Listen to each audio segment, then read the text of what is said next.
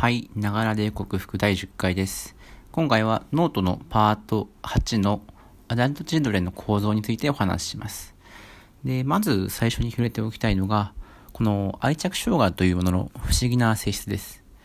で、僕は愛着障害ってものを一言で言えば、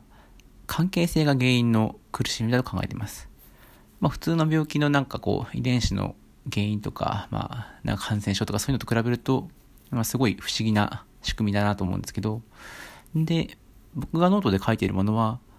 こういうふうに考えたら、愛着障害ってものを克服できるんじゃない？という仮説です。まあ、基本的に推測に基づいているので、まあ、これを論文とかで発表しようとしたら、多分一発で却下されちゃうんじゃないかと思います。ただまあ、その科学的に検証して正しいっていう、その立証を待っていたら、もうおそらく僕らの寿命が 終わっちゃうので、まあ、多少危険な話ではあるんですけど、こう不安定な積み木を絶妙なバランスで組み上げてる、そういう仮説なんだろうってことはご了承いただきたいと思います。では、図を見ていきましょう。で、まずこういう時には、健全な人と愛着障害の人を比べてみるっていうのがまず一番いいです。で、まあその特徴をよく見て、あここを比べることでどうしたらいいかっていう解決策の提示にそのまま繋がってるっていうのが重要です。で、さて、えー、まず最初の図です。で、健やかくんの中では、感情さんと理性さんがいい関係を結んでいます。まあ、愛着障害さんの中ではここがうまくいってないので、その逆が、逆はおそらく健全な状態だろうという推測です。では、その健やかくんはどのように成長したんだろうかってことを考えてみます。で、ここでも愛着障害の基本的な考え方を使います。愛着障害の人は、もうかなりちっちゃい赤ちゃんの頃からまあ、親、特に母親から適切なケアを受けてこなかったというのが、まあ、基本的な考えなので、まあ、健やか君はその逆の状態だったろうと推測できます。なので、まあ、図ではその様子を、まあ、愛情っていう赤矢印で書いてます。で、愛情ってなんだよって話なんですけど、ここではその正体については、まあ、わかんなくていいかなと。で、適切なケアという認識で、とりあえず行きましょう。ではその適切なケアを受けた赤ちゃんの中では、どんなことが起きてんだろうなって考えてみると、一言で言えばそれは自己中心的な考え方をしているんじゃないかな、という、まあ予想できるんですね。まあこれは赤ちゃんに質問しても絶対教えてくれないんで、とりあえずそう考えてみましょうという、まあ、仮説の話です。じゃあそんな自己中の赤ちゃんが、まあ、ちっちゃな子供に成長するとどうなるかなと。そうすると、まあ、家庭だけじゃなくて、社会との接点が増えていくわけですね。そうすると、まあ、自己中な考えとか、自己中のやり方だけでは、周りとうまくいかなくなっちゃうんですね。なので、まあ、こういう時にはこうしたらいいんだなとか、あ、怒られたら謝んなきゃな、みたいな、こう、理性を少しずつ獲得してきます。ま、ただ、健やかくんの、まあ、心の中のベース、基本は自己中なので、こう、周りと合わせるために必要な理性的な考えとの間で葛藤が生まれるんですよね。で、内側からこう、こうしたいぞっていう自己中と、まあ、外側から押し込んでくる、こうしなきゃいけないんだぞ、みたいな、理性のバランスが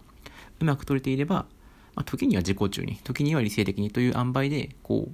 うまい具合にこう、振る舞っていけるんですね。なので、まあ、こんな感じで、自己中な感情さんと、自分に対して抑圧的に働く理性さんが同じようなペースで成長していけば、こう、晴れて健全な精神を持った健やかくんという大人になれるんじゃないかなっていうのがまず健やかくんの仮説です。この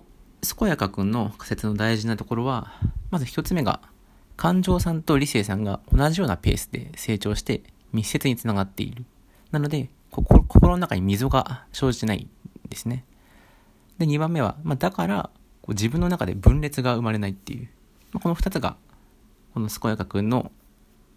まあ、仮説の大事なとこです。で、今このいいところは、えっ、ー、と、まあ、愛着障害じゃないけど、心を問題、心に問題を抱えている人にも応用できるんじゃないかなっていうところですね。例えば、こう、どっか、人生のどっかで大きな災害を経験したとか、いじめを受けたとか、まあ、社会に出た後に極端なストレスを受けたとか、この心の抑圧をいつ受けたのかっていう視点で見ると、見るのが、まあ、すごく大事なんじゃないかなとで、愛着障害っていうのは、言い換えれば、心の抑圧をもう生まれてすぐから受けてしまっている人というふうに見なせるわけですね。ではその視点で大人になった愛着障害さんの図を見てみます。で、こちらでは、まあ、体が縦線でピーンって2つに分かれていて、左側には青筋が入っていて、右側では何かがこう、もやもやっとしていると。で、左の青筋は、こう、赤ちゃんの頃に適切なケアを受けなかった。まあ、つまり、愛情をしっかり得られなかったっていうことを表しています。で、右のモヤモヤは、こう、理性的思考が強くなっていて、こう、暴走気味になっている状態を表しています。なので、その心の中では、こう暴走した理性さんが幼いままの感情さんを攻撃して抹殺しようとしているわけですね。じゃあなんでこんなことが起きてるのかっていうのを、まあ、先ほどと同じように、えっ、ー、と、まあ、ちょっと頭の中で考えてみますと。えー、そうすると、まず赤ちゃんの時に適切なケアを受けなかったので、自己中にはなれないんですよね。で、自己中になれないっていうことは、つまり自分の心を抑えているというふうに言い換えられます。つまり、赤ちゃんの時から自分の欲求をこう、グッて抑えて、自分を養育してくれる相手に従うようになっちゃう。まあ、この状態が親に依存した状態っていうわけですね。まあ、赤ちゃんの時から自分の感情をこう抑えちゃってるわけですから、何か劇的なきっかけがない限りは、この押さえつけるっていうスタンスが、もう愛着障害さんのベースになっちゃうわけです。で、その、じゃあその愛着障害さんがちっちゃな子供に成長して、社会との接点が増えていたとしても、自己中な感情を抑えちゃってるもんなんで、こう、理性的な思考ばかりを学習していっちゃうんですよね。こう、まるしなさいとか、いい子でいなきゃね、みたいなのもあるだろうし、こう、我慢しなきゃ、こうしなきゃ、みたいな、そういう思考がどんどん成長してしまうと。で、まあ、こうやって感情を押し殺して置き去りにせざるを得ないので、理性だけが成長して、まあ、アダルトチルドレンさんになってしまうと